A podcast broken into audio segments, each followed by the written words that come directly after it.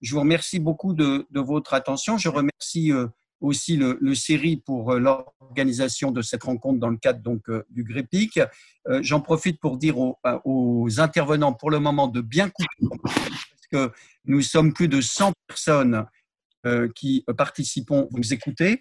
Euh, je remercie donc Ivo Diamanti de l'Université d'Urbino, euh, Giovanni Olsina de l'Université de la Louise, grande université partenaire de, Sciences Po en Italie, et Tommaso Vitale du Centre d'études européennes de Sciences Po d'avoir accepté de, participer à cette rencontre. On va procéder de la manière suivante. Il va y avoir trois interventions préliminaires d'un quart d'heure chacune de Ilvo, de Giovanni et de Tommaso. S'il reste un tout petit peu de temps, s'ils ont bien respecté le quart d'heure, je leur demanderai peut-être de réagir rapidement entre eux à ce qu'ils auront entendu. Mais ensuite, évidemment, vous pourrez poser euh, les euh, questions. Et euh, pour poser les questions, il suffit que vous m'envoyiez à moi sur la petite icône que vous avez en bas qui s'appelle Converser. Vous pourrez me m'envoyer les questions et je les répercuterai euh, évidemment, je les poserai à nos intervenants. Alors, pourquoi avoir organisé cette rencontre? Euh, Eh bien, évidemment, à partir d'une réalité que vous connaissez tous, euh, l'Italie a été le pays le plus touché dans l'Union européenne par le Covid-19, plus de 32 000 morts aujourd'hui. Et évidemment, on ne va pas revenir dans cette journée, enfin dans cette euh, conférence d'aujourd'hui sur les raisons de cette épidémie, pour expliquer les raisons de cette importante mortalité, en particulier dans la région euh, lombarde. Mais on va soulever trois types, euh, enfin deux grands types de questions. D'abord des questions de politique. Ce c'est le thème de la journée d'aujourd'hui, les conséquences politiques, économiques et sociales. Donc politique autour de plusieurs thèmes. Vous savez peut-être que, euh, euh, euh, que la popularité de Giuseppe Conte est particulièrement élevée. C'est une surprise d'une certaine façon. qu'on enregistre aussi un recul de la popularité de Matteo Salvini depuis l'été dernier et de son parti, la Ligue, mais qui reste toujours dans les intentions de vote le premier parti en Italie. Mais en même temps, on peut s'interroger, on va y revenir euh, évidemment tout à l'heure, sur cette popularité de Conte. Est-ce qu'elle est durable? Euh, Qu'est-ce qu'on peut en dire? C'est un des premiers éléments sur lesquels euh, nous allons nous pencher. Mais cette crise aussi a révélé des tensions importantes, une tension portant sur la relation entre le centre, c'est-à-dire le pouvoir central, Rome, et les régions. Et euh, ça a été un élément très important de cette crise euh, sanitaire qui pourrait avoir des conséquences politiques importantes, assez complexes d'ailleurs. Et enfin, euh, troisième question politique, c'est évidemment le rapport à l'Union européenne, à la fois du point de vue des acteurs politiques, euh, avec des, problèmes sérieux au sein du gouvernement, parce que les composants du gouvernement n'ont pas tous la même attitude par rapport à l'Union européenne, sans parler évidemment euh, de la Ligue, très critique de l'Union européenne, mais aussi, comme vous le savez, dans l'opinion publique, où actuellement euh, la popularité de l'Union européenne en Italie est extraordinairement faible. Il y a même un euroscepticisme très puissant. Sur ces questions politiques, c'est Ilvo et Giovanni qui vont s'exprimer tout à l'heure. Sur les questions euh, économiques et sociales, on ne va pas aborder les questions économiques en tant que telles. Les perspectives sont très sombres. Euh, déjà avant la crise, il y avait beaucoup d'inquiétudes sur la situation économique de l'Italie, mais on a évidemment, on envisage un risque très fort de récession, de faillite, donc une augmentation du chômage. Et c'est sur ces questions du social, sur le chômage, les inégalités de toute nature, la pauvreté qui pourrait euh, sortir euh, de cette situation de crise du Covid, avec d'ailleurs une forte inquiétude euh, sur qu'on voit dans les journaux sur une éventuelle colère sociale qui pourrait s'exprimer en Italie. En même temps, dans une enquête très récente de Ipsos, Ipsos Italie, de, de notre ami Nando Pagnancelli, on s'aperçoit que les Italiens demeurent encore plus inquiets sur les problèmes de la santé que sur leurs perspectives économiques et sociales. Alors, est-ce qu'il y a ici euh, une cécité, euh, une sorte euh, de plus grande inquiétude pour les questions de santé que sur les questions économiques et sociales, une sorte, entre guillemets, je provoque un peu d'inconscience des Italiens par rapport à ce qui s'annonce. C'est ce que nous verrons avec Tommaso. Donc, euh, voilà pour les quelques mots d'introduction que je voulais donner. On va procéder donc, comme je le disais tout à l'heure, de la manière suivante. D'abord, il vaut pour un quart d'heure sur les questions justement d'opinion. Vous savez que c'est l'un des grands spécialistes euh, italiens de la mesure de l'opinion publique. Ensuite, Giovanni Orsina, deuxième temps, pour un quart d'heure aussi, sur euh, le rapport des forces euh, politiques, sur les perspectives politiques, sur l'avenir du gouvernement Conte, sur l'avenir de Matteo Salvini et de la Ligue et des autres forces politiques. Et puis, pendant un quart d'heure, sur les questions sociales, euh, Thomason. Et encore une fois, après, on prendra euh, les questions de l'auditoire qui se montent à plus de 112 personnes et nous vous remercions de vous être inscrits et de suivre ce séminaire. Ilvo, c'est à toi pour la première intervention. La première table euh, fait référence. Un moment, voilà. Et sur l'évaluation des, de l'activité, ce que les Italiens euh, pensent à propos euh, du comportement euh, des, principaux sujets dans cette urgence, cet état d'urgence. On voit qu'il y a une, une comparaison face, de, entre euh, le mars et Averny, c'est-à-dire euh, il y a quelques jours. Comme on peut euh, vérifier, il y a une satisfaction, une satisfaction très élevée face au système de, la santé. C'est à peu près 9 Italiens sur 10.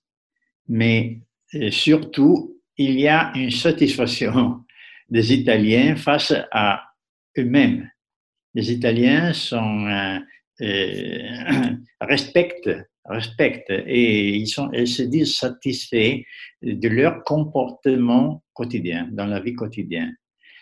Et il y a après, et ça à mon avis c'est une nouveauté, les collègues euh, peuvent confirmer mon impression, mon, idée, il y a une, en fait ils, estiment euh, très bien le, comportement du gouvernement italien. Les Italiens euh, ont traditionnellement euh, une attitude, une orientation de, défiance, de méfiance face à l'État. Et, je n'ai jamais trouvé individué un niveau aussi élevé face au gouvernement. Même face aux régions, c'est-à-dire les institutions des régions. Au contraire, les Italiens expriment euh, une idée, une opinion très, très négative, très peu euh, positive euh, face aux partis d'opposition. Les raisons de, ces, ces, orientations sont, à mon avis, très évidentes. C'est-à-dire, il y a euh, une, une, demande de solidarité.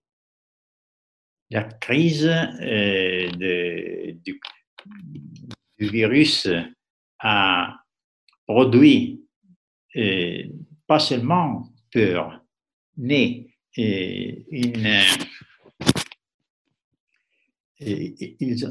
la crise a, adressé les Italiens vers le pouvoir central. A fait la crise a permis à l'État et au gouvernement de retrouver, de retrouver son rôle.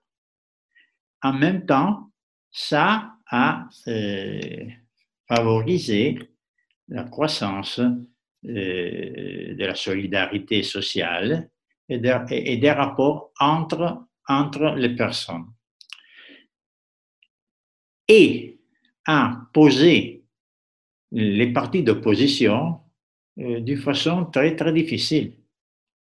Euh, c'est difficile d'accepter l'opposition dans une situation de solidarité et d'urgence, comme ça. alors, il y a après une demande de solidarité très forte, surtout car il y a de très grandes soucis, préoccupations face à soi-même et à, et à la famille. Il y a, euh, maintenant, je vais chercher les autres car en fait, j'avais proposé d'autres. Euh, on assiste surtout si l'on fait référence euh, au leader, à la confiance envers le leader, à une très grande confiance au gouvernement et, face euh, au chef du gouvernement, c'est-à-dire à Giuseppe Conte. Il peut disposer maintenant à, peu près de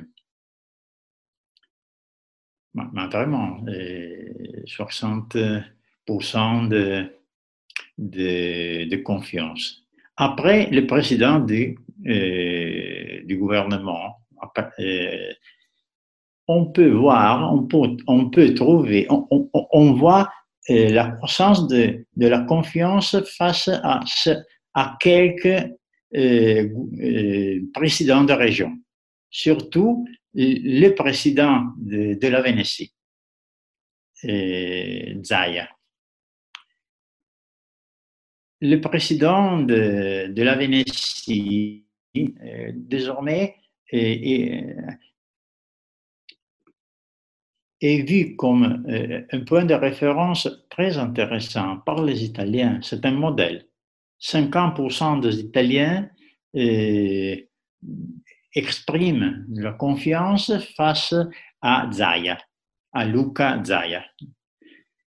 Aujourd'hui, euh, j'ai publié sur le, quotidien, sur le journal de la, de la Vénétie, il Gazzettino, euh, un sondage sur la popularité du président. Aujourd'hui, la, popularité du président Zaya, c'est 91%, c'est-à-dire presque tous les citoyens de la Vénétie estiment beaucoup euh, leur président. 91. 60% des électeurs de gauche, par exemple. Et euh, le problème, à mon avis, aujourd'hui pour euh, Zaya, pour le président de la région de la Vénétie, c'est que quand tu as rejoint, tu es arrivé à, ce niveau, c'est difficile de tenir. Il a seulement le risque de décliner, mais même 80% signifie décliner. Et en réalité, euh, Zaya a toujours obtenu, euh, désormais depuis, à mon avis, euh, sept ans, au-delà de 70% des, évaluations positives. C'est beaucoup. Et ça reflète, réfléchit sa capacité de communiquer, mais même sa capacité de n'intervenir trop sur une société et une économie que jusqu'à ce moment marche bien. Euh, en fait, il a affronté, il a fait face à, cette crise, à cette urgence d'une façon très efficace. C'est vrai que la Vénétie, c'est pas la Lombardie. Il n'y a pas la métropole Milan, mais c'est toujours, euh, en tout cas, une région euh, très touristique avec euh, Venise, c'est-à-dire il y a le mouvement des touristes. Et c'est vrai qu'il a, moi-même je dois le, reconnaître, gouverné bien cette crise. Et en tout cas, il a souligné ses actions d'une façon euh, très efficace. Tous les jours, chaque jour, il y a une conférence de presse dans laquelle il parle euh, aux citoyens et tous les jours, il s'adresse aux citoyens en soulignant les problèmes et même les succès de, son action. C'est-à-dire, la Vénétie est devenue euh, le miroir d'une Italie possible. C'est ça qu'il a obtenu dans, dans, son action. Après, je ne veux pas dépasser le temps euh, qui m'a été euh, donné. C'est vrai que euh, les données que j'ai recueillies, que j'ai vues, montrent que la peur du virus est une peur du futur et du présent. C'est-à-dire, les, Italiens, les Italiens considèrent, estiment que cette crise euh, va changer, va changer le futur de l'économie. Et pas seulement de, la santé. J'ai lu les, sondages d'Ipsos mais euh, on a peur surtout, à mon avis, euh, mes, sondages, mes recherches me disent ça, euh, du futur. C'est-à-dire, la première raison de, crainte des Italiens, c'est le futur, c'est-à-dire les fils, les enfants, les jeunes. La famille, mais surtout les jeunes on a peur, on craint pour le futur des, des fils. Et sous le plan, sous le profil politique, euh, je suis très curieux d'écouter de, les considérations, de, ce qu'ils vont dire mes collègues. Mais euh, je crois qu'aujourd'hui, il y a euh,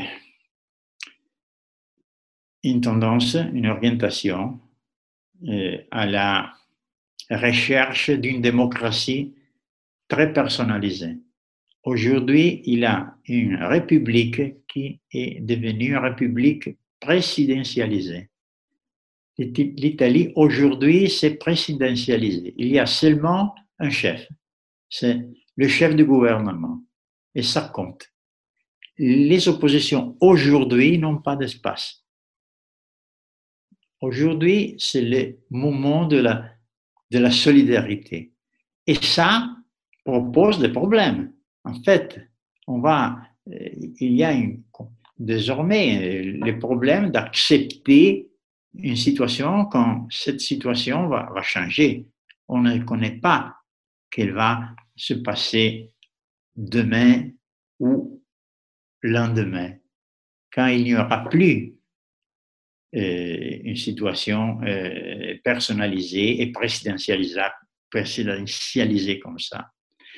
Euh, dernière considération, le rapport entre l'Italie et l'Europe.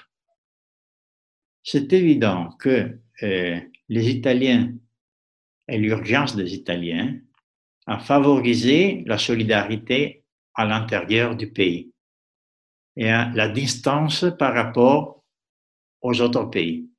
C'est-à-dire, l'Europe a touché aujourd'hui, à mon avis, atteint aujourd'hui le niveau le plus bas de confiance et le plus élevé de méfiance. Désormais, le rapport entre l'Italie et l'Europe, c'est difficile. Mais aujourd'hui, la confiance envers l'Union européenne, c'est à peu près 10% un Italien sur dix. Euh, mais en même temps, il y a un autre problème.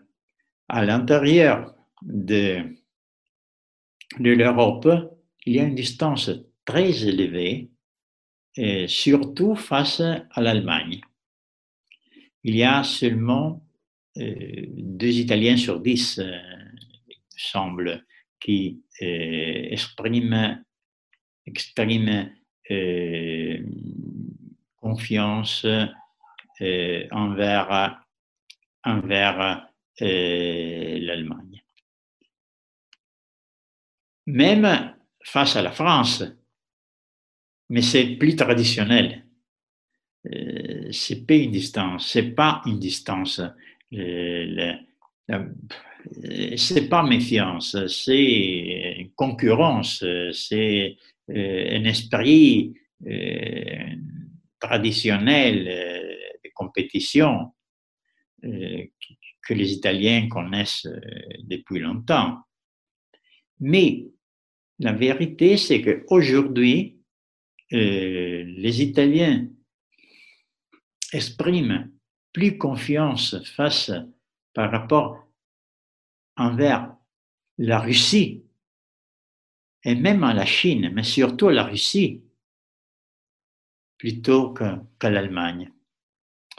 Et ça, à mon avis, peut être expliqué à travers les positions euh, du gouvernement euh, allemand, mais surtout de, ses alliés, euh, les Pays-Bas par exemple, mais pas seulement, les, pays du, nord de l'Europe. Mais en, même temps, ça peut poser et proposer un clivage, un clivage plus fort par rapport auparavant. les Italiens aujourd'hui ils sont plus seuls car ils font face à une urgence et plus loin des autres. Ou moins, ils sont plus proches aux pays qui sont plus loin, traditionnellement plus loin. Par exemple, à la Russie. Je ne dis pas la Chine, mais sans doute euh, la Chine. Ça, à mon avis, euh, ça m'inquiète pas. Je m'inquiète beaucoup, excusez-moi, ça m'inquiète beaucoup, car euh, je crois que ça peut laisser des conséquences plus avant, quand euh, cette urgence euh, sera, j'espère, dépassée. Et ça pourrait redonner, restituer force au sujet politique que aujourd'hui se trouve euh, marginalisé, déplacé par cette crise. Car aujourd'hui, être à l'opposition, c'est un élément de faiblesse. Mais demain et après-demain, euh, moi, je crains que euh, les raisons de faiblesse peuvent changer de, de signification, leur signification. Ça suffit pour moi.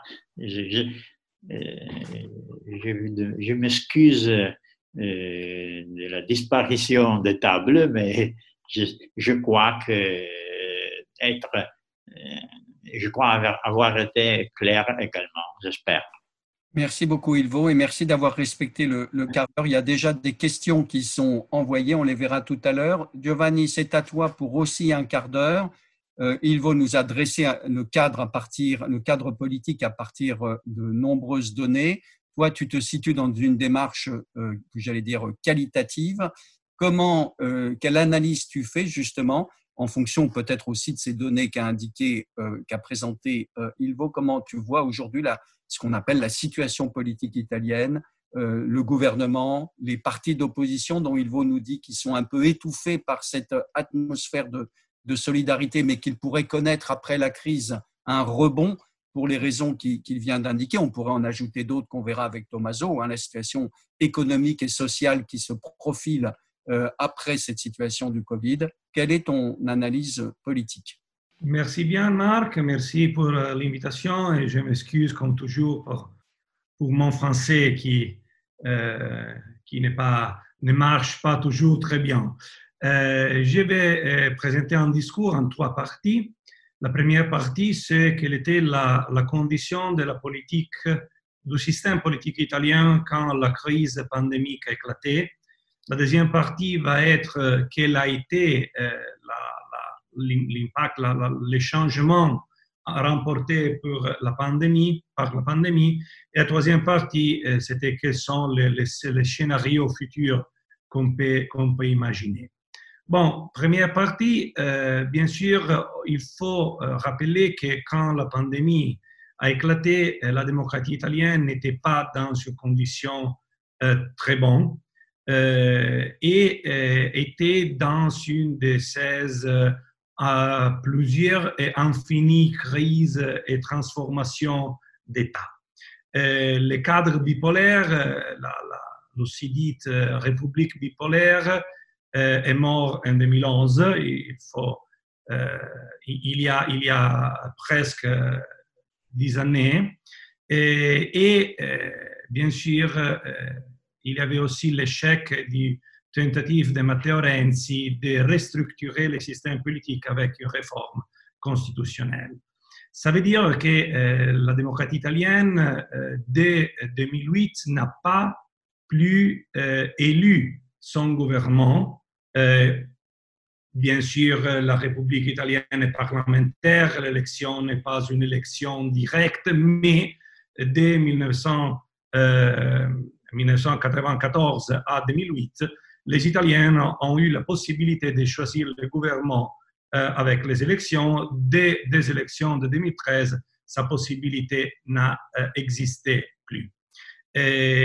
mais la faiblesse du gouvernement, la, euh, l'absence de cette légitimation électorale forte euh, du gouvernement n'a pas euh, renforcé le Parlement. Le Parlement a aussi été très faible et ça veut dire que le système politique italien n'avait pas plus de, de, centre. Ce n'était pas le gouvernement, ce n'était pas le, le Parlement, c'était en partie le président de la République, mais ce n'est pas le rôle du président de la République de jouer ce rôle de centralité politique.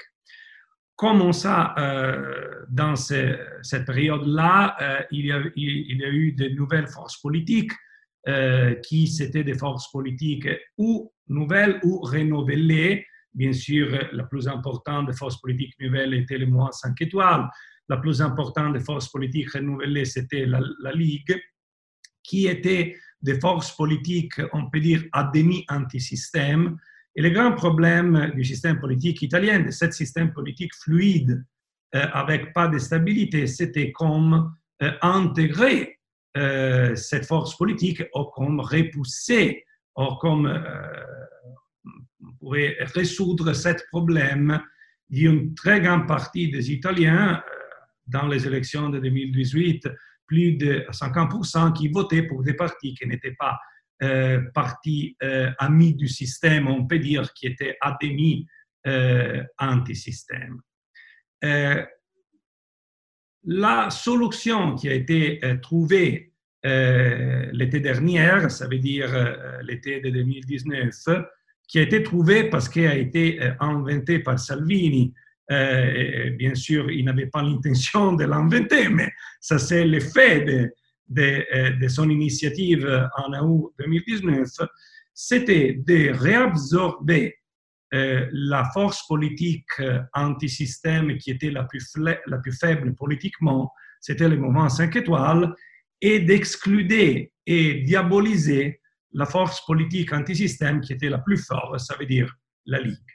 Et dès euh, l'été de 2019, ça a été le jeu. Le jeu, c'était comme euh, réintégrer le mouvement 5 étoiles sur l'hégémonie, sous l'hégémonie du Parti démocrate et comme euh, essayer d'exclure, euh, et, comme je dis, diaboliser la Ligue et euh, rechercher une nouvelle stabilité avec cette, cette stratégie.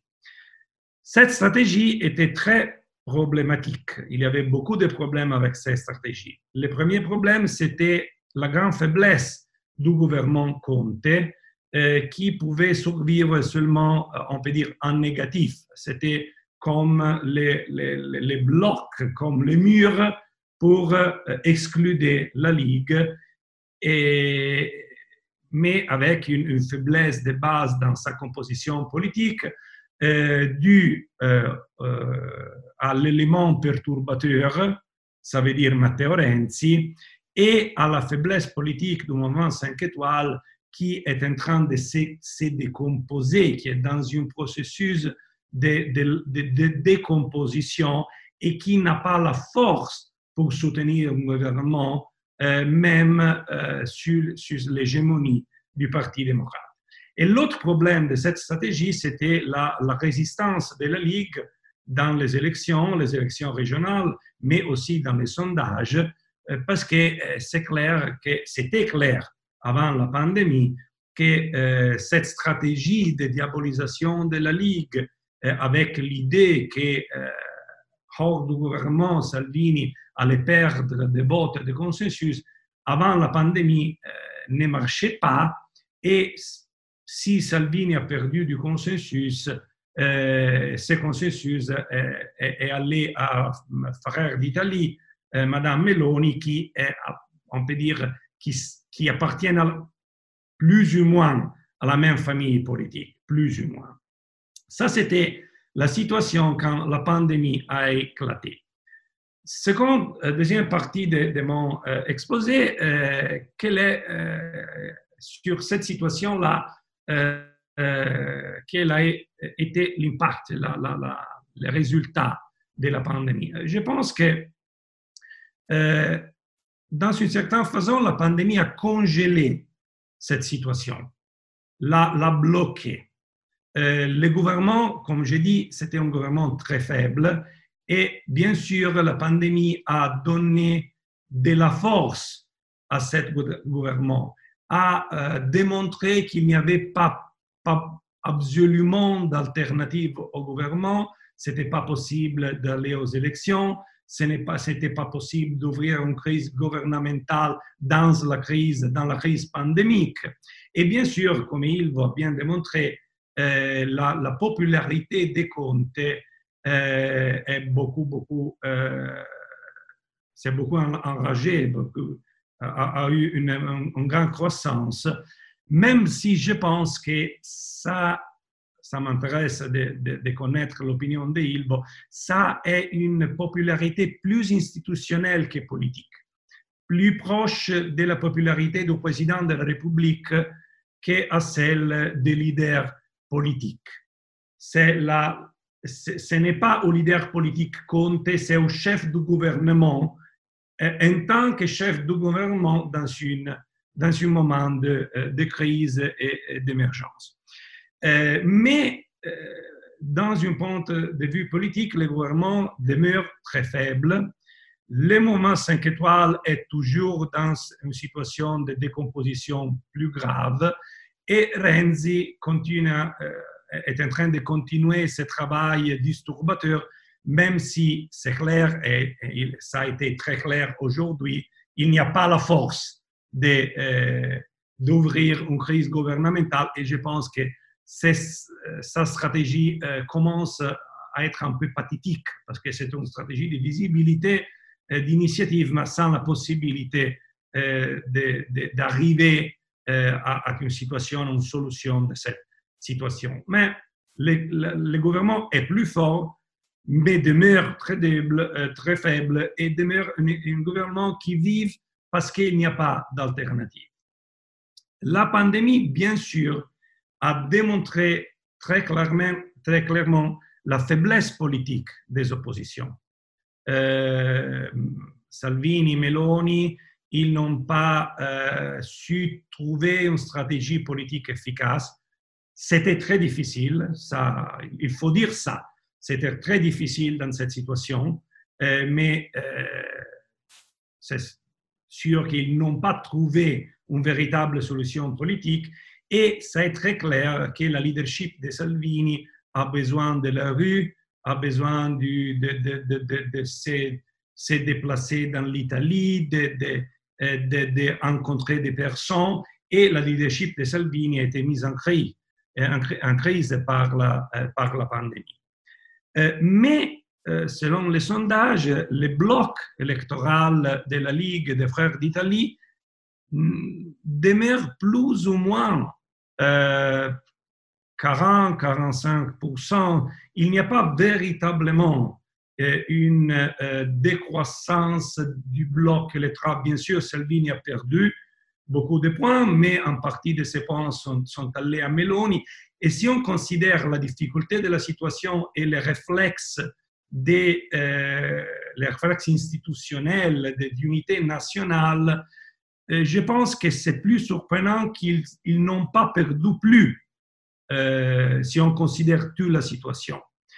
Et bien sûr, il faut voir euh, s'il peut profiter de la situation d'inquiétude, peut-être rage sociale, qui, va, qui va, je pense, très probablement commencer dans ce moment-là.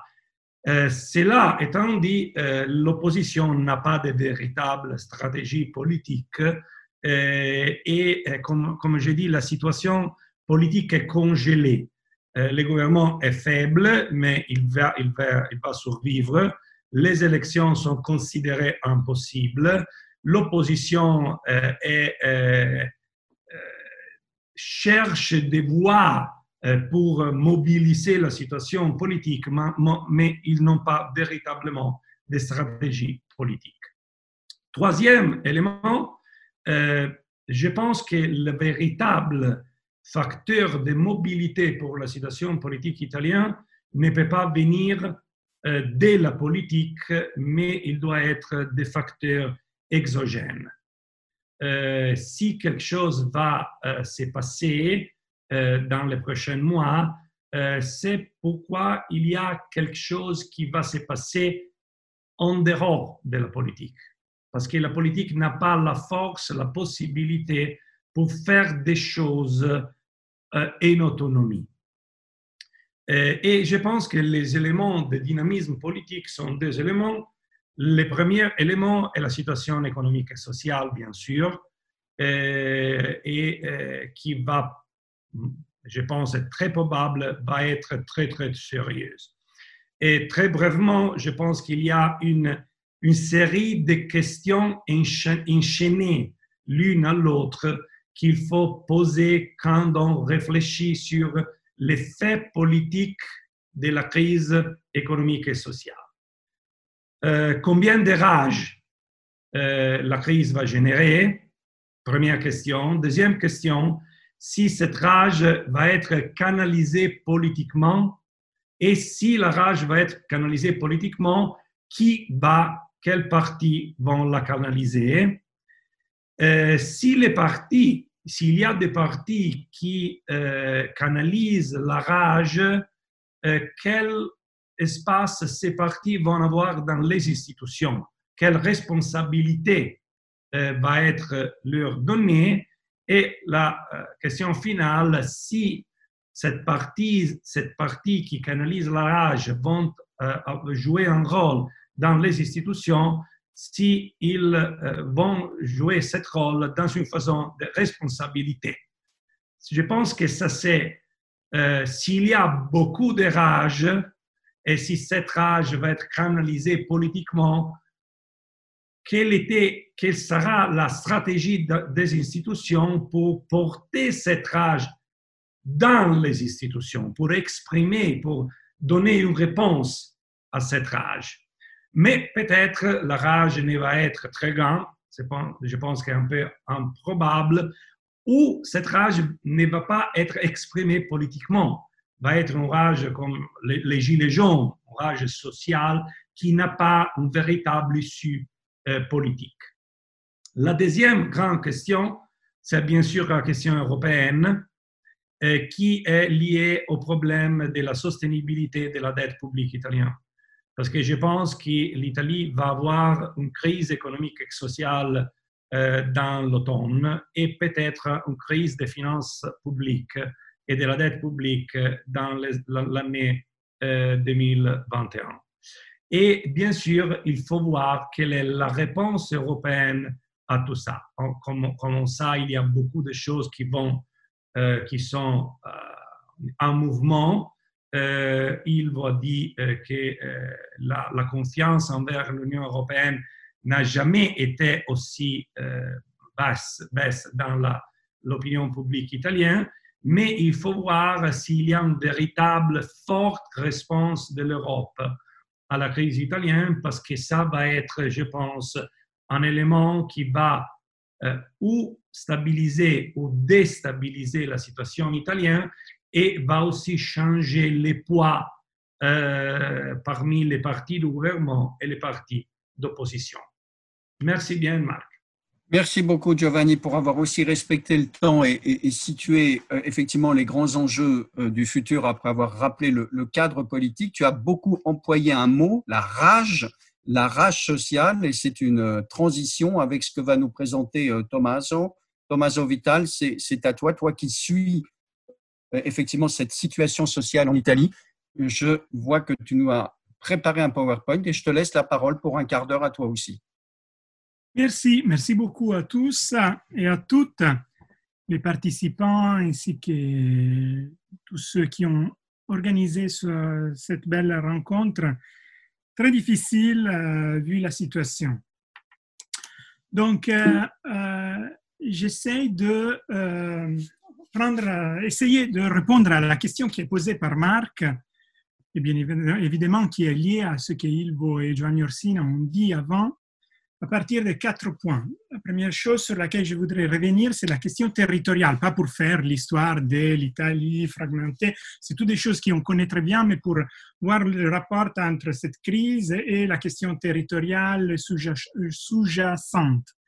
Bien évidemment, la question sociale, qu'est-ce que ça veut dire, et les problèmes de euh, gouvernement et de participation que tout ça pose.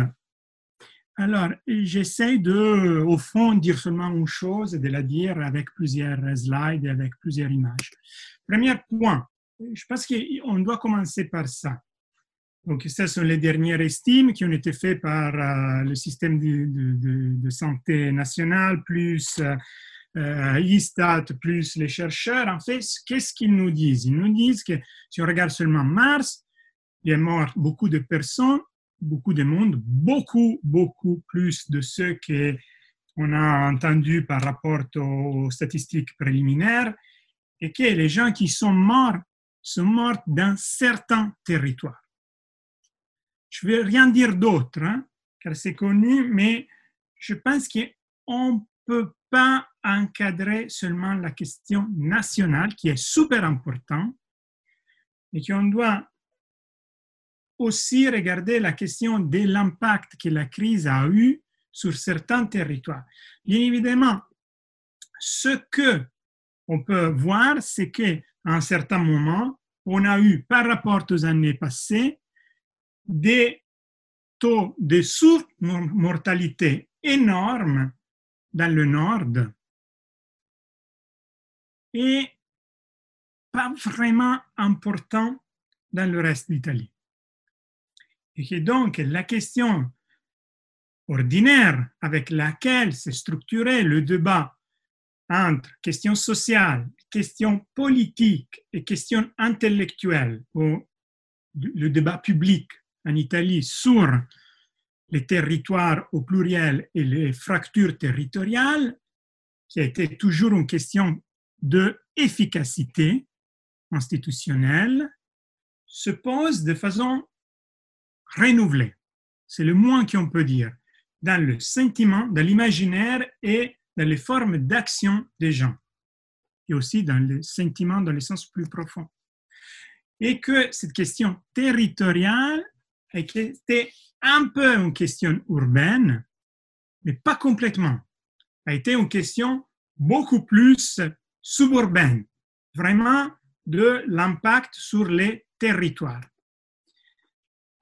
Je voudrais aussi rappeler autour de la question territoriale une question qui est vraiment basique, basique, basique, mais qui a à faire, je pense, un peu avec des choses qu'on a dit. Euh, quel est le modèle de production italien? Pour faire très, très simple, ce sont des choses qu'on connaît bien, mais on les rappelle seulement. On a un nord très manufacturière qui, qui beaucoup d'exportation. Il a aussi une économie de services c'est quand même, l'Italie est le deuxième pays euh, euh, manufacturier d'Europe grâce surtout au nord. Le centre est un peu mixte et le sud est très peu manufacturier, mais aussi très sous-développé, c'est pas une belle image, en termes d'économie de services. C'est-à-dire qu'en termes de tourisme, culture, euh, restauration etc., le potentiel n'est pas complètement développé. Donc, au fond, la question sociale qu'on voit dans ce cadre de fractures territoriaux, fractures territoriales qui sont en partie de longue durée et en partie nouvelles quand même dans la, la modalité de regarder l'efficacité institutionnelle, la question sociale qui se ouvre est enracinée dans des questions d'efficacité institutionnelle et de modèle de production. Et je pense que pour comprendre au fond la question sociale, on doit avoir à l'esprit les questions d'efficacité institutionnelle et les questions de Alors, comment moi je regarde la question sociale? Moi, je regarde la question sociale surtout en termes générationnels. Est-ce que c'est la seule modalité de regarder la question sociale, donc la question de qualité de l'emploi, la question de couverture sociale, la question de pauvreté, les questions d'égalité d'opportunité, les questions, etc. Est-ce que le prisme, les lunettes générationnelles sont la seule façon de la voir? Non. Mais est-ce que je défends aussi cette regard, en particulier aujourd'hui Oui. Pourquoi?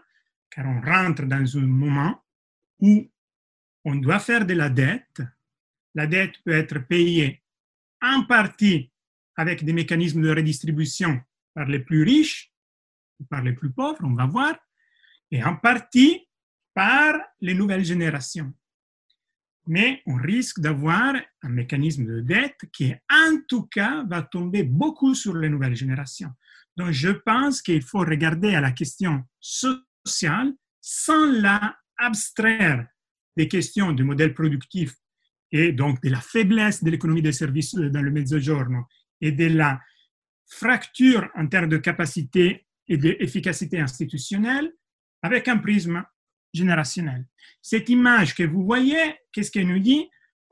Ça nous dit une chose très simple. Ça nous dit que, au fond, le niveau d'occupation des jeunes euh, en Europe est resté plus ou moins faible avec quelques petits problèmes pendant la crise et qui a été dramatique pour l'Italie où les jeunes ont baissé leur taux d'activité et les adultes, voire les personnes de plus de 55 ans, ont augmenté leur présence dans... Et ça a été un effet de la crise. Alors, ça a été la même chose, mais beaucoup plus forte dans le Mezzogiorno. Alors, vous voyez bien une sorte de X maudite, où en 2012, au plein milieu de la crise économique, on passe, on bascule sur un autre type de régime, un régime où les jeunes deviennent les plus affaiblis. Et bien évidemment, on peut le regarder aussi en termes de pauvreté, là où ce qu'on voit, c'est que plus on est jeune et plus le risque de tomber pauvre est haut. Ce n'est pas pour dire qu'il n'y a pas de personnes âgées ou qui on pense à un combat une rage contre les âgés. C'est pour dire que ce prisme euh, générationnel qui est, mm, comment dire, qui grandit dans les fractures territoriales et qui grandit dans les différences de modes de production au sein de l'Italie, est quelque chose qui structure ce que peut-être on peut définir la question sociale.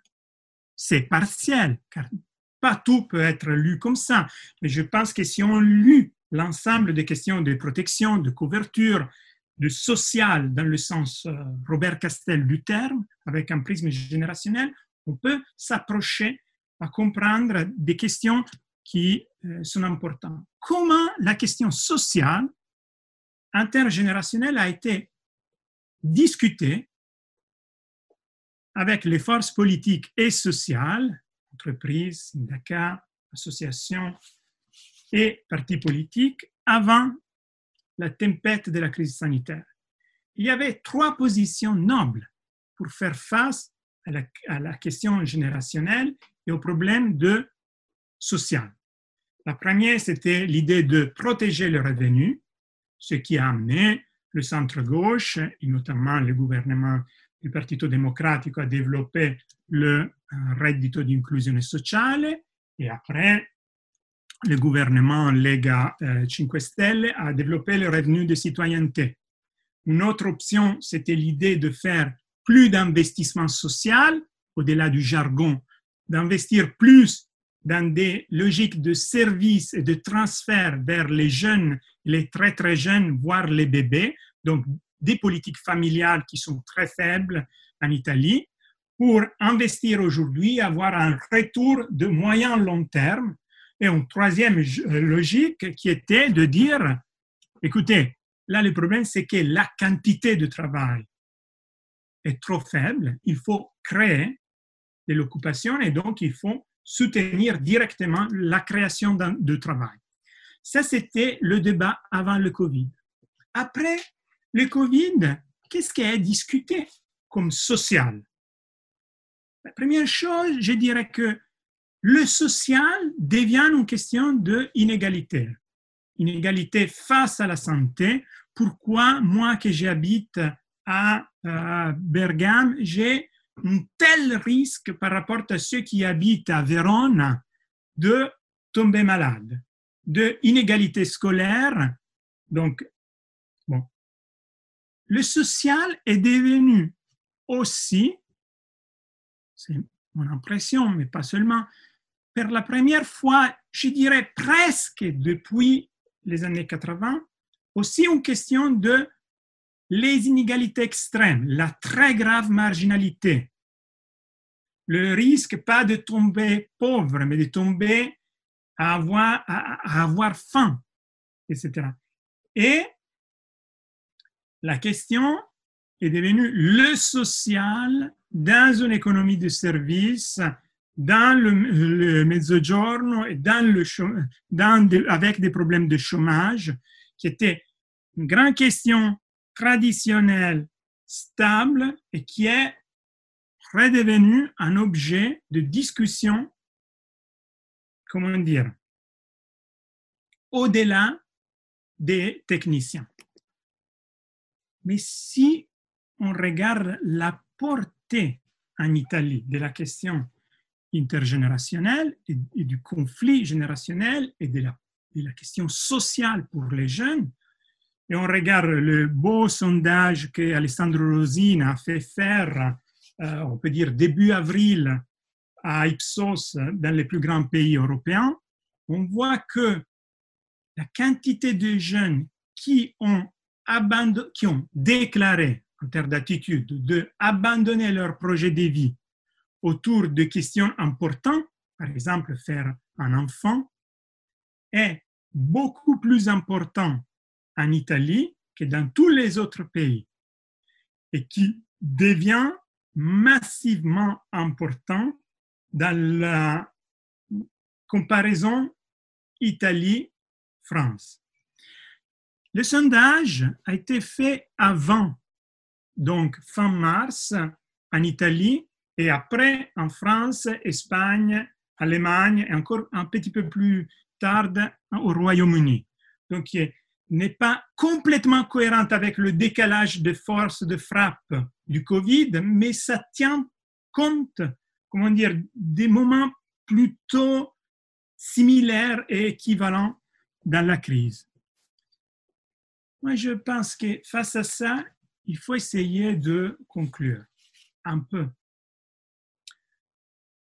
On a clairement, je parte du troisième point, un débat. Là, j'essaie de dire plus ou moins les mêmes choses qu'a dit Giovanni Orsina, mais avec un langage un peu plus social et moins lié à une demande, euh, comment dire, à droite dont il a parlé. J'essaie de dire les mêmes choses qu'il a dit avec une très grande euh, clarté Ilvo Diamanti avec sa réflexion sur la fascination pour les gouvernements autoritaires qui circulent en, en Italie. On peut dire que, en tout cas de mon côté, moi je vois qu'il y a un clair demande de protection, État, hiérarchie, standardisation, redistribution fiscale, ce qui, qui n'est qui n'est pas synonyme de, de, de, droite nécessairement, de transparence, de clarté, d'objectif, d'unité. Tout ça est très bien. Mais est-ce qu'on peut satisfaire la demande de protection et de égalité, de redistribution de chances entre générations des citoyens italiens si on prend vraiment au sérieux la, question du gouvernement hiérarchique, étatique, standardisé, qui dans l'unité pilote la société. Qu'est-ce qu'on a appris par rapport à la question sociale pendant ces deux mois? Sans doute, on a appris que le gouvernement italien a été capable de piloter et gouverner les comportements. La politique négative, not to do, a très bien marché. Il ne faut pas faire ça, il ne faut pas faire ça, il ne faut pas faire ça. Les négations, les interdits, la logique de sanctions et d'incitations et d'incitation négatives a très bien marché. Gouverner les infrastructures, et notamment les pouvoirs infrastructurels de la santé, était beaucoup plus difficile. C'est-à-dire que les logiques de routine, de reproduction, de continuer à faire, ont été plus difficiles à piloter. Ceux qui se sont sauvés se sont sauvés pour beaucoup de raisons, même environnementales, et pas complètement liées à une grande capacité des territoires de piloter euh, les infrastructures. Bien évidemment, il y a eu des différences, mais le changement a été difficile et les politiques positives amenées par le gouvernement pour faire face, par exemple, à des questions sociales, par exemple, de personnes qui avaient faim, à des questions évidemment de protection dans une période de chômage très dur, euh, mais aussi aux questions sanitaires au sens strict, on était très sélectif. Et le gouvernement, face à des conflits énormes, continus entre régions et États, a posé fortement le style de gouvernement, qui est un style de gouvernement par objectif et indicateur, a dit ce qu'il faut faire. Et les villes et les régions ont fait à partir du modèle classique. Ils ont fait par rapport à leur pouvoir plus ou moins clair. Ils ont utilisé un peu de discrétion en faisant plus ou moins à leur discrétion. Et ils, ont été plus ou moins capables d'obtenir des ressources avec un accès plus ou moins différencié au niveau supérieur. Donc la fragmentation et l'efficacité ont été un peu gouvernées en termes aléatoires. Et alors, au milieu, entre la, la frappe générationnelle et le problème de gouverner une efficacité institutionnelle demandée. Est-ce qu'il y avait quelque chose?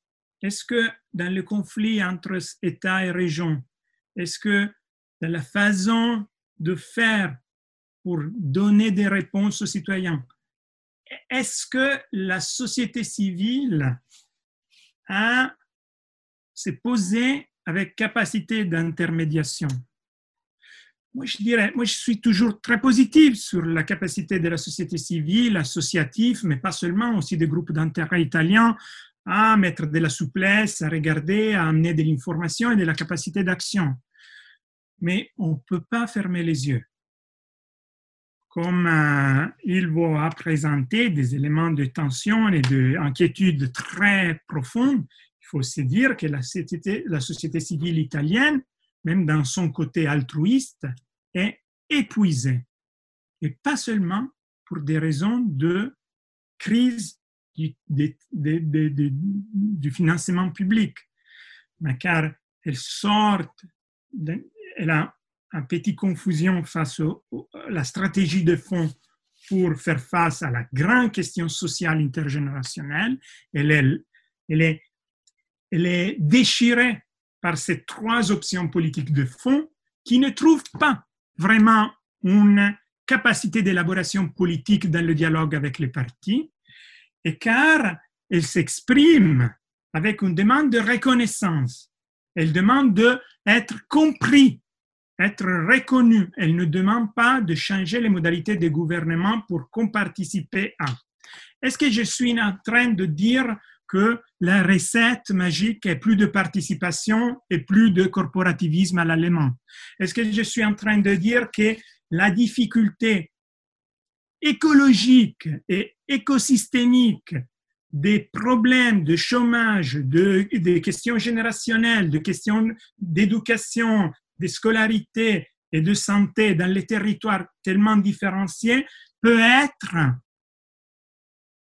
euh, comment dire, peut trouver des solutions seulement avec plus de décentralisation, plus de gouvernance collaborative, plus de discrétionnalité.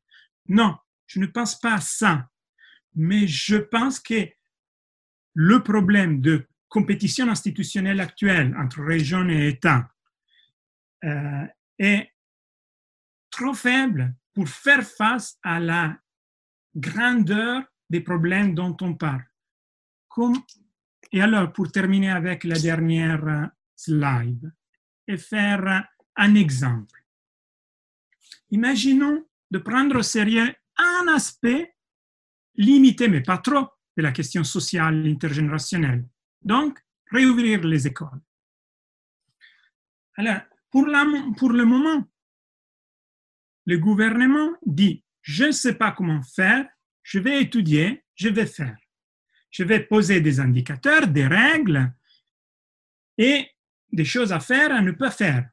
Et je vais donner des objectifs. Ça peut être ridicule de gouverner comme ça. C'est-à-dire que face à l'hétérogénéité énorme des territoires, en termes d'espace, ressources, conditions du vent, des précipitations, des concentrations de poussières, des infrastructures scolaires, sont tellement différents. Personne ne sait comment faire. Est-ce qu'on peut imaginer que les questions sociales concrètes, quelles que soient l'école, la, la, très grave marginalité, des questions de chômage, des questions de violence domestique, les questions de faim, peuvent trouver des solutions seulement par rapport à une logique de compétition institutionnelle entre régions et États avec la fixation d'objectifs et de standardisation. Moi, je pense que la discrétion, le partage de pouvoir et la collaboration entre préfecture, municipalité, associations, autorités sanitaires et ce que les Italiens appellent justement parti sociali, syndicati et entreprises. Je pense que c'est très important et c'est consubstantiel à la question sociale d'aujourd'hui.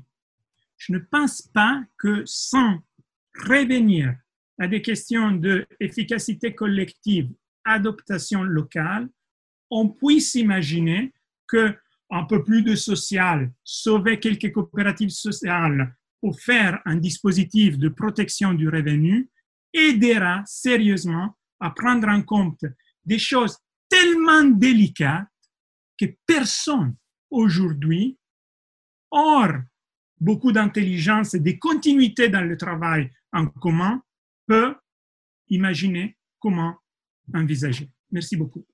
Merci, merci euh, Thomas. Tu as touché beaucoup de points, y compris des, des, des, points qui étaient abordés dans des questions. On va passer aux questions. Alors, on, on a peu de temps, donc euh, je vais les distribuer en vous demandant, on va faire comme à la radio ou à la télévision, des, des, des réponses euh, très courtes. Alors d'abord, il y a des questions sur euh, sur l'Europe euh, et, et euh, la les questions sur l'Europe, on peut dire, et, ça sera peut-être Ilvo qui, qui, pourrait répondre à ça, mais vraiment en, en un temps court, il y a une, un peu une surprise souvent qui est exprimée, mais est-ce que les Italiens se rendent compte de ce que l'Union européenne est en train de faire à propos de cette crise du Covid-19 On a pu critiquer l'inaction de l'Union européenne, on a pu critiquer des erreurs, on peut être en désaccord avec beaucoup des propositions faites par la Banque centrale européenne, la Commission européenne, le Conseil des chefs d'État et de gouvernement, mais euh, il y a beaucoup d'argent qui est mis sur la table. Alors, question Ilvo, d'après toi, pourquoi les Italiens ne semblent ne pas prendre en considération cet effort de l'Union européenne? Vraiment de manière très synthétique, s'il te plaît. Moi, j'avais quelque chose d'important à, à, préciser à propos de ce qu'ont dit mes, collègues. Mais pour répondre à, ta question, à la question euh, sur l'Europe, la réaction des Italiens euh, fait référence euh, à, deux problèmes. Un problème qui est un problème traditionnel. Les Italiens, moi je l'ai toujours défini européen, européen malgré tout, car les Italiens n'ont jamais, eu euh, confiance, une très grande confiance dans l'Union européenne. Mais les Italiens craignent de laisser l'Union européenne, c'est-à-dire euh, face à un référendum, l'exit la sortie de l'Italie, les Italiens, 7 sur 10 euh, répondent non. Mais 9 Italiens sur 10 euh, ne sont pas satisfaits de l'Union européenne. C'est ça. Dans cette occasion, dans cette phase, le problème a été euh, ce qui a dit l'Allemagne surtout car au début de cette crise, il y a eu d'affirmations euh, euh, plutôt euh, critiques de l'Allemagne à propos des Italiens, de, leurs traditions, de leurs aptitudes, etc., etc., qui ont été amplifiées par, la presse, par les médias. Et les Italiens ont changé leur attitude, car il faut souligner que euh, jusqu'à il y a un an. J'avais. L'Allemagne était euh, le pays étranger, étranger euh, vers lequel, face auquel les Italiens exprimaient le, niveau le plus élevé de, de confiance. Et ça, c'est absolument tombé. C'est ça le, le, problème. Mais si, je peux seulement souligner. Euh, Attention, parce qu'il y a beaucoup de questions, il vaut, hein, du public. Beaucoup. Je, vais te redonner la parole quand on aura pris un peu toutes les questions, parce qu'il y a plus de 100 personnes qui sont inscrites et donc il y a beaucoup de questions. Euh, Giovanni, il y a une question pour toi, mais aussi pour Ilvo. Il y en a ensuite pour. Euh, il y a une question qui consiste à dire, mais est-ce que il est envisageable un conflit, mais c'est aussi une question pour Ilvo qui a beaucoup étudié ce parti, qui l'étudie beaucoup. Est-ce que l'on peut envisager une concurrence euh, entre Zaya et Salvini et une ligue qui euh, irait vers un, un comportement entre guillemets plus responsable, y compris plus euh, justement par rapport à la question de l'Union européenne, plus souple euh, par rapport à l'Union européenne que l'attitude affichée par Salvini. Première question. Et deuxième question, mais il vaut, tu préciseras aussi après la réponse de Giovanni. la Lombardie a été particulièrement affectée. Tommaso nous l'a rappelé avec son premier slide. Est-ce que le responsable, le président de la Lombardie, euh, Monsieur Fontana, très proche de Salvini, est-ce qu'il ne risque pas euh, d'en payer le prix euh, pour justement être responsable de cette mortalité importante? Et est-ce que ça n'affecte pas indirectement Matteo Salvini? Giovanni, tu commences et réponse courte, synthétique et Ilvo ajoutera quelque chose. Oui, je, réponds sur, sur le contrôle de Ilvo. Euh, bon, la Ligue, euh, bien sûr, il a un problème de stratégie politique de la Ligue, euh, qui est un problème qui n'est pas né avec la pandémie, qui est la Ligue a une vocation de parti d'administration, de bonne administration, de gouvernement, mais Salvini l'a transformé en quelque chose de beaucoup différent sans véritablement la changer en profondité. il y a un deux partis ont, ont vécu, ont convaincu dans, la, dans la Ligue, ont vécu ensemble dans la Ligue. il y a beaucoup de discours en Italie sur la possibilité que Zaia va emporter sur Salvini. Je n'y crois pas. Je pense qu'il y a, ça c'est une chose des, journalistes, il y a beaucoup de wishful thinking. Euh, maintenant, la Ligue, c'est une partie léniniste, c'est très difficile. Et Zaya est, un, leader très régional. C'est difficile pour Zaya de se transformer dans, dans un leader national. Aujourd'hui, je pense qu'il n'y a pas de possibilité si la crise économique et sociale est véritablement dure, je pense que toute chose peut se passer. Euh, je ne vis pas en Lombardie, je n'ai pas la, la, sensation du territoire en Lombardie. Mon impression est qu'il euh, y, a, euh, il y a la sensation que la Lombardie a été frappée par le virus beaucoup, beaucoup plus durement que toutes les autres régions et qu'il y a un peu la même, comment on peut dire, la même indulgence qu'il y a avec, envers le gouvernement et Comte. Ils ont fait des erreurs, bien sûr, le gouvernement, Fontane a fait beaucoup d'erreurs, mais il y, a, il y avait une situation véritablement exceptionnelle qui peut, dans une partie, les excuser. Et, ça c'est mon impression, mais encore, je ne vis pas en Lombardie, je n'ai pas la, sensation de territoire. Elvo, est-ce que tu veux rajouter euh, des choses sur cette question et aussi répondre de ce fait à, un des participants qui notait que selon certaines enquêtes euh, d'opinion, selon certains sondages, il y a une croissance euh, du consensus en faveur des partis d'opposition. Il y a une baisse pour la Ligue, mais globalement une croissance par rapport à des enquêtes antérieures. Alors, euh, est-ce que tu peux compléter la réponse de Giovanni et euh, répondre à cette question? Est-ce que les partis d'opposition, dans leur globalité, seraient en progression malgré tout? Alors, à ce propos, les, derniers sondages indiquent la Ligue toujours comme le premier parti, mais désormais autour de 25, 26%. Et il faut, se, il faut rappeler qu'aux élections euh, européennes, la Ligue avait obtenu presque 35%, c'est-à-dire 10% euh, davantage.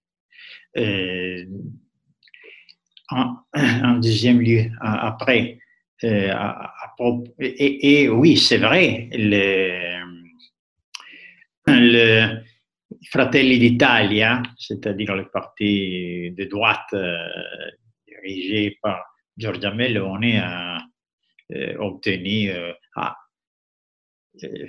a, été favorisé par cette crise. Maintenant, estimé autour de 14-15%. Ensemble, c'est 40%. Et oui, c'est vrai qu'il y a aussi Forza Italia Forza Italia, maintenant, j'ai vu les, sondages de hier, c'est 5-6%. Désormais, désormais, seulement Renzi à 3% entre les leaders nationaux et au, niveau moins, élevé. Et à propos de, de Zaya, c'est la question qui est proposée euh, de plus en plus. Zaya, c'est vrai, c'est un leader régional. C'est vrai qu'au niveau national, les sondages sur euh, la confiance envers les leaders posent Zaya à peu près euh, à 50%, c'est-à-dire le deuxième au niveau national, le deuxième après Conte.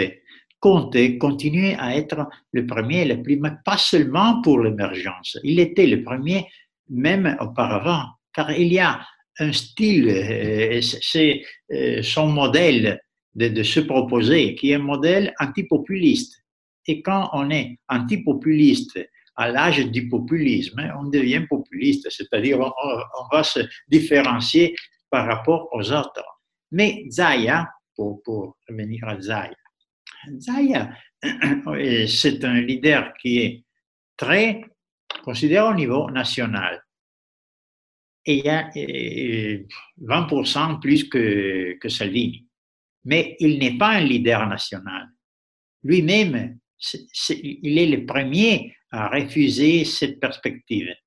Il, faut rappeler qu'il y a trois ans, en 2017, Berlusconi même a proposé Zaya comme le leader de centre-droite. Mais euh, même dans, dans, le sondage, sondage qui a été publié aujourd'hui sur le Gazzettino, la majorité des, des, des, électeurs de la Vénétie, oui, 91% euh, expriment leur satisfaction euh, envers Zaya, mais seulement 20% pense qu'il doit et qu'il peut devenir le leader national. C'est ça, et c'est le problème en général. En Italie, euh, il n'y a plus, c'est ça le problème.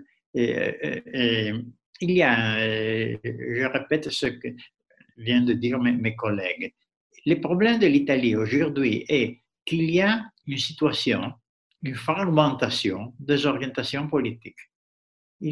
Aujourd'hui, il y a il n'y a plus des, sujets politiques qui peuvent en fait se proposer et se candider à, conduire le pays. Mais c'est évident. Je, ne sais pas pourquoi les, forces politiques pour, pourraient proposer de, nouvelles élections. Il n'y a pas de partis qui ont intérêt à proposer de nouvelles élections le, mouvement 5 étoiles, 15% à 15%, la moitié du, poids électoral estimé euh, par rapport à son, poids parlementaire. Euh, et la même Ligue, aujourd'hui, la Ligue euh, a un problème surtout. Le vrai sujet qui avait utilisé le drapeau le drapeau de, la Ligue de Salvini, c'était la peur. Mais aujourd'hui, on ne peut pas utiliser la peur comme un sujet de, campagne électorale. La peur, c'est toute autre peur. Le, virus a en fait remplacé la peur qui proposait Salvini. Non, non, j'ai terminé. La, peur des immigrés. Les immigrés, ils ne font plus peur en Italie, car il y a un autre immigré invisible qui est le virus, le Covid. Merci euh, Ivo, je t'ai fait un signe parce qu'il reste cinq minutes et il y a deux grandes questions pour, euh, Thomas, euh, pour Thomason, en m'excusant auprès de tous ceux qui ont posé des questions et malheureusement on, ne pourra pas leur répondre. Thomaso, il y a deux questions en plus de tout ce que tu as dit, notamment je crois qu'il a frappé beaucoup de monde, la situation des jeunes en Italie. Euh, il y a deux questions. Une sur les populations du sud de l'Italie. Euh, euh, est-ce que ce qui se prépare en termes de crise sociale, est-ce que ça ne risque pas d'avoir un impact encore plus fort dans le sud de l'Italie et en particulier avec un développement possible de la criminalité organisée? Comme structure de, protection ou, est-ce qu'il y a des alternatives à ça? Et deuxièmement, est-ce que d'après toi, mais là c'est je veux dire, euh, un peu de futurologie, est-ce que cette euh, gravité de la situation sociale pourrait relancer des mouvements de migration, non pas d'immigration, mais d'émigration euh, des Italiens, migration interne du sud vers le nord, s'il y a une reprise de l'activité dans le nord, ou migration italienne de nouveau vers l'étranger? Alors, Thomas, comme à la télé, tu as quatre minutes et on conclura avec toi. Vraiment quatre minutes parce qu'on doit non pas rendre l'antenne comme on dit à la télévision, mais terminer. D'ailleurs, je vois qu'on a un peu moins de gens. Comme vous savez, l'intérêt de ces webinars, c'est de ne pas être trop long euh, parce qu'on se lasse au bout d'un moment, malgré la, qualité de vos propos, messieurs. Thomas. Oui, merci beaucoup pour ces deux questions qui, en tout cas, peuvent trouver une réponse euh, unifiée. C'est-à-dire que moi, je pense que la crise 2009, 11, 13 a structuré les nouvelles inégalités italiennes. Donc, il a fait peser, la, euh, comment dire, il y a eu des gagnants et des perdants. Ceux qui ont perdu, on était surtout les jeunes, même les enfants, un peu les femmes, un peu plus au sud et cette structure va se comment dire, consolider et ça peut risquer d'être encore plus important aujourd'hui face à la crise économique du Covid. Donc, qu'est-ce qui va se passer à mon avis qu'est-ce qu'on peut voir? On peut voir que les moins scolarisés, plus jeunes, surtout si femmes, surtout si vivent au mezzogiorno, ils ont, ils ont perdu et ils risquent de perdre à nouveau car l'économie faible de services sous-développés, sous-développés, désolé, euh, au sud ne va pas offrir des opportunités. Et que pour donner des opportunités aux figures sociales les plus, les plus faibles, encore une fois, jeunes, peu scolarisés dans le mezzogiorno et plutôt femmes, il faut faire un investissement très fort pour soutenir l'efficacité et la capacité institutionnelle de développer l'économie des services du Mezzogiorno. Dans un contexte où l'externe exogène n'est pas très favorable, c'est-à-dire pas de tourisme, pas de, beaucoup de voyages, pas d'exploration et plutôt méfiance sur la nourriture. Alors, dans ce contexte-là, on risque de refaire ce qu'on a mal fait dans les dernières dix ans. Donc, on risque de baisser énormément la fertilité de, et la nativité. On risque de baisser énormément l'occupation au sud et on risque de voir des migrations plutôt hors Italie vers des autres pays. Le problème, c'est que tout ça est déjà structuré, déjà très important, est très, très important. La dernière projection démographique qui prend en compte la baisse de, prévision de fertilité euh, après le coronavirus qui essaie d'estimer parle d'une décroissante à 400 000 nouveau-nés euh, par an pour les deux, trois ans à venir. Donc, en fait, je pense qu'on peut aller plus, plus, plus dans le fond. Donc, il y a le problème, bien évidemment, de la criminalité organisée, mais c'est vraiment un problème d'efficacité collective qu'il faut repartir d'une capacité à se mettre ensemble, à penser avec des instruments larges et de l'argent important, des modalités vraiment locales. Si on n'arrive pas à remettre en place une stratégie, c'est vieux, oui, c'est revenir à la stratégie 93, c'est vieux, oui, ça veut dire revenir à une autre saison du gouvernement italien qui était moins, comment on dit en Italie, à pioggia, et un peu plus par projet, avec une très forte mise en capacité le travail en commun des acteurs sociaux. Si on arrive à faire, à faire ça, à mon avis, il n'y a pas de, comment dire, il, a pas de, de, de, forme spontanée ou nationale de protéger. Merci. On est obligé, on est arrivé au terme. Je suis vraiment désolé pour tous les participants qui continuent de m'envoyer des, questions, mais euh, il faut vraiment qu'on interrompe. Euh, merci euh, à Ilvo, à Tommaso et à Giovanni d'avoir participé. Merci à Coralie. Muriel et Hélène d'avoir permis la réalisation de ce webinaire. On vous donnera sans doute, on essaiera de faire quelque chose d'autre, peut-être pas avant l'été, euh, si, la situation euh, le, demandait, on le ferait, mais sans doute à l'automne prochain. Euh, je n'ose pas dire en présentiel, c'est-à-dire dans les locaux de Sciences Po, parce que manifestement, ça ne sera sans doute pas possible, ou alors on fera ce qu'on appelle à Sciences Po un mélange, un système hybride où il y aura des gens dans une salle et en même temps, tous ceux qui ne pourraient pas accéder au bâtiment seront présents online, comme on dit dans un bon français. Merci, bonne fin de journée et euh, à très bientôt.